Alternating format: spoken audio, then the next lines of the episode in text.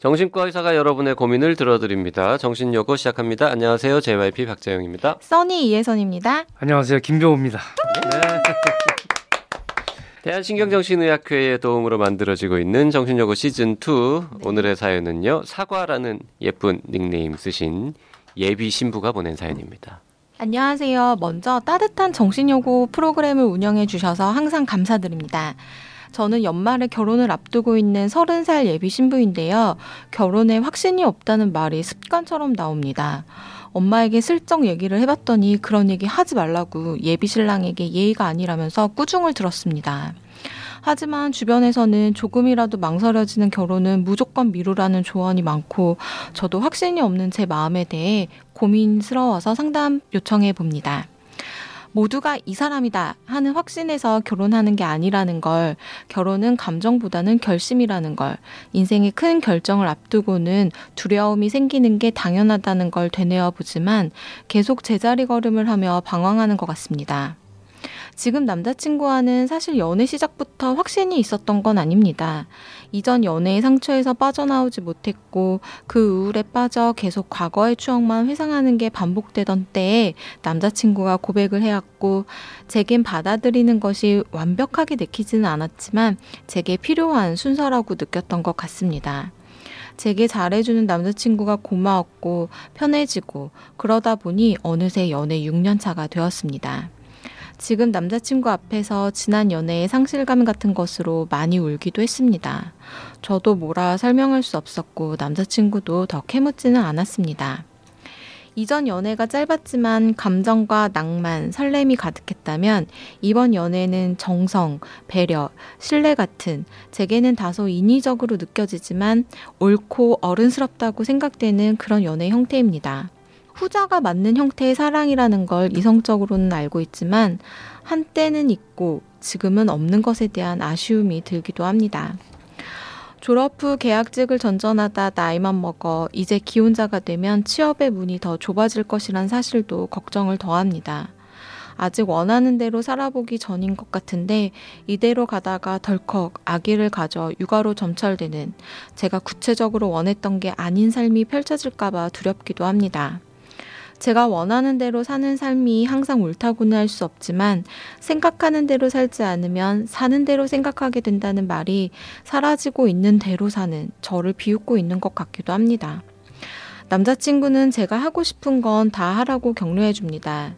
다 하고 아기를 갖자는 권유이기도 하고요. 하지만 제 스스로도 제가 어떤 삶을 원하고 있는지 잘 모르겠습니다. 어릴 적에는 막연히 비정형적인 삶, 자유롭고 자연스러운 삶, 창조하는 삶을 바랬던 것 같은데, 그리고 이전 연애할 당시엔 그런 거에 대한 충족이나 희망이 있었던 것 같은데, 지금 원하는 삶을 떠올려 보라고 하면 그냥 살 수 있는 삶을 살겠다 하는 생각이 듭니다. 어쩔 수 없는 현실에 합리화하고 차선책이나 실현 가능한 것을 택하고 있는 건 아닌지, 스스로 자기 기만을 하고 있는 건 아닌지 자신이 없습니다. 제 주제를 받아들이는 과정이 유독 힘든 걸까요? 자신에 대한 이해가 서툰 서른배기가 결혼하고도 주체적인 삶을 잘 살아낼 수 있을까요? 지금까지 그러지 못했더라도 앞으로는 주체적인 선택을 하고 그에 대한 믿음을 갖고 추진할 수 있는 방법이 있을까요? 고민이 정리가 되지 않아 죄송하다는 말씀 드리며 읽어주셔서 감사합니다. 네. 네. 이런 분 굉장히 많죠. 많죠. 결혼 직전에. 음, 많죠. 다들 뭐 이런 생각을 어느 정도를 하는데. 네. 근데 이분은 사과라고 하신 이분은 본인이 자기가 몰라요. 무슨 삶을 원하는지를. 음. 결혼이 문제가 아니라 어떤 삶을 원하는지 예, 본인 자신이 지금 몰라요. 모르고 본인이 어떤 삶을 살아야 되는지에 대한 자기 자신의 어떤 뚜렷한 방향이 없으니까 음. 그래서 흔들리는 거거든요. 네. 외형적인 거 봐가지고는 현재 지금 남, 남편이 될 분, 예비 신랑인 분의 문제점은 거의 없네요. 여기 네. 써 있는 거로 봐서는. 네, 네. 네, 뭐 잘해주고 배려하고 신뢰하고 사실 결혼 조건에서는 이런 거거든요. 음. 감정과 낭만, 설렘이 이거는 연애할 때 있는 것이지 결혼할 때 있는 건 아니에요. 결혼에서는요 낭만과 설렘은 결혼해서 뭐 오래 가야 한 2, 3주 가요. 네? 2, 3주요? 2, 3년이 아니고요? 아주 오래 가는 사람이 네. 한 1, 2년 갈 수 있는데 네. 예, 보통은 예. 그 지금 이분은 얼마 안 남았어요. 네. 이 방송 나갈 때쯤이면 네. 결혼을 이미 했을 수도 있을 것 같은데. 나는 결혼 한 게 나을 것 같은데. 이분. 하는 게 옳다. 예, 예. 이분은 지금 지금 뭐 내가 어떻게 살지를 개, 할지 못할 것 같고 이분은 결혼하고 나서 어떤 결혼 어떤 삶을 살고 싶은지에 대한 거를 규정하는 게 더 나을 것 음. 같아요. 음. 지금은 제가 볼 때 이 남편 남친구랑 결혼하는 게 괜찮고 이분은 만약에 지금 결혼 안 하잖아요. 그럼 밀어요. 그리고 이 사람은 헤어져. 그럼 다음 결혼 때 또 이거 할 거예요. 그리고 결국 결혼 못 할 거야. 음.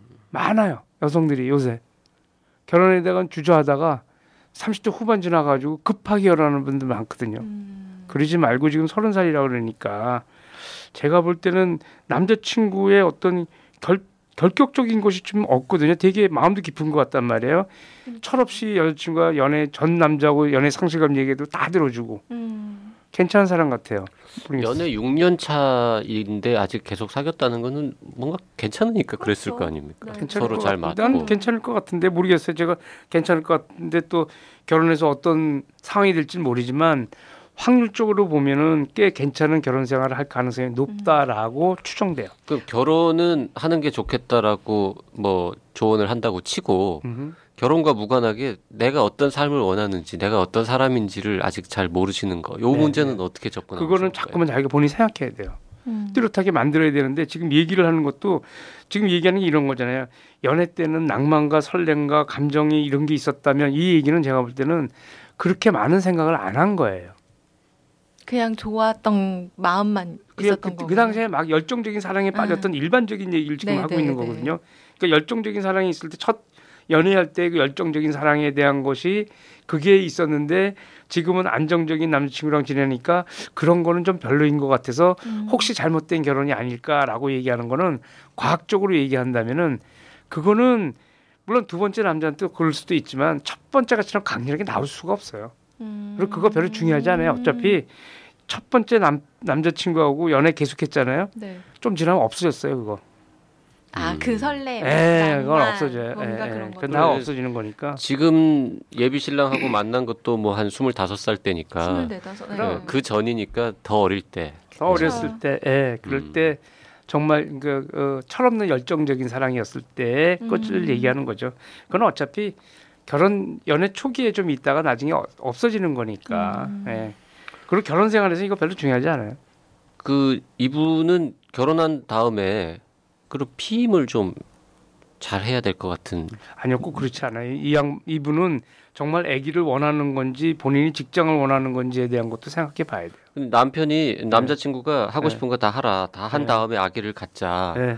이런 얘기는 뭔가 바로 아기를 낳기보다는 뭔가 좀 직장 생활이든 뭐가 됐든 아니, 본인은 하고 싶은데 음. 그 직장도 지금 뚜렷하지 않거든요. 지금 서른 살까지도 지금 뚜렷하지 않은데 지금 서른 살 이후에 뚜렷해질 가능성에 대한 것도 생각해 봐야 되거든요. 근데 아기 생기면은 진짜 더 더 할 수 있는 게 폭이 좀 좁아지지 않냐라는 거죠. 직장 가진 다음에 네. 그래도 뭐 1년이든 2년이든 뭐 시한을 정해 놓는다든지 음, 본인이 뭐, 그걸 네. 원한다면 그렇게 해보는 둘이서 괜찮아요. 물론 음, 합의해서 할 괜찮아요. 일이겠지만 네. 음. 네. 우리 김병호 선생님은 이 사람이다 하는 확신을 가지고 결혼하셨습니까? 옛날에 오래돼서 기억이 잘 안 나시죠? 아니 기억 나죠.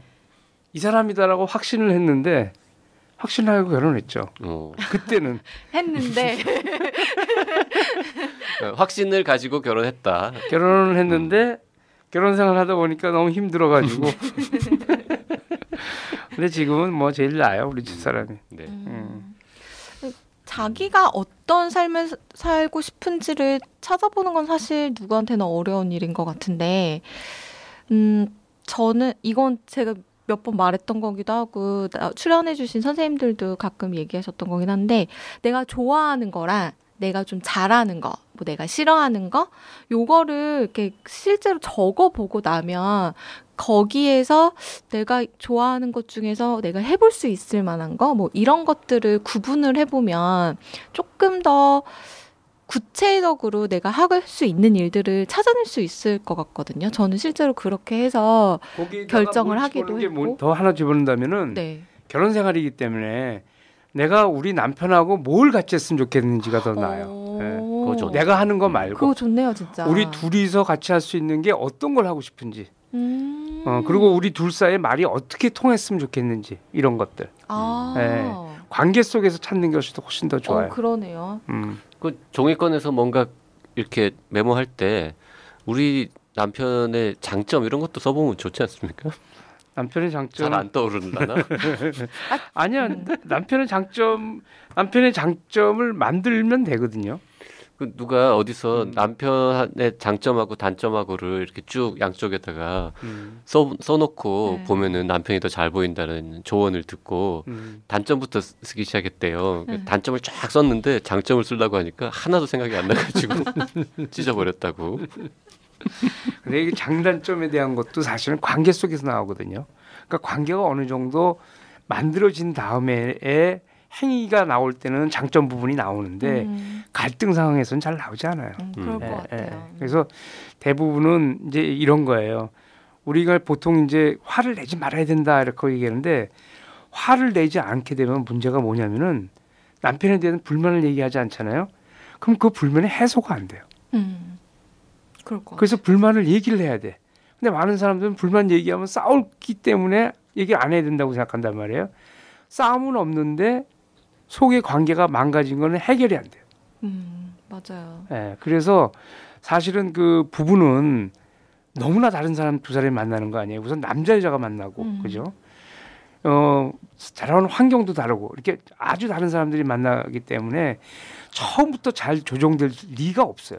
음, 그래서 속마음을 얘기하고 그러면서 갈등이 좀 생기고 조정이 돼야지 그래야지 좋은 관계가 되면서 거기서 뭐 장단점이 나올 수가 있는데 보통 그 관계를 잘 안 하고 어느 한쪽이 참아요. 음. 음. 근데 음. 말을 하지 않으면 그 어떤 상황에서도 그 사람이 무슨 생각을 하는지 알 수 없기 알 수- 때문에 알수 없어요. 예. 뭔가 개선될 수 있는 여지는 전혀 없는 것 그럼요. 같아요. 예. 말을 해도 개선될까 말까 하는데 말을 안 하고 상대 마음하고 내 마음이 통한다? 불가능해요. 그쵸. 무슨 음. 텔레파시가 통하는 것도 아니고. 음. 자 사과님 음, 결혼 축하드리고요. 아마도 네. 지금쯤이면은 예, 결혼식 치르고 신혼여행 뭐 가 계시거나 갔다 오셨거나 그랬을 것 같은데 결혼하신 다음에 또 음. 한번 네. 보내세요. 네. 남편하고 네, 네, 어떤지. 네, 보내주시면. 네, 네. 네. 그리고 서른 살이면 자신에 대한 이해가 서투를 수밖에 없다고 생각합니다. 음, 네. 그래요. 서른 살 이라는 나이 자체가 뭔가 불확실성 그럼요. 이런 게 많을 텐데 결혼이라는 일을 앞두니까 그게 배가가 되어 있는 맞아요. 그런 상황이겠네요. 네. 오늘 여기까지 하죠. 정신여고에 사연 보내실 분들은요. 나는 사다 카카오톡 라디오 골뱅이 doc doc doc.co.kr로 보내주시고요. 어, 사연을 보내실 때는 원하는 닉네임하고 가능한 구체적인 사연을 보내주시면 좋습니다. 사연이 채택된 분에게는 커피 쿠폰 두 장 드리고 있으니까요. 많이 많이 참여해 주세요.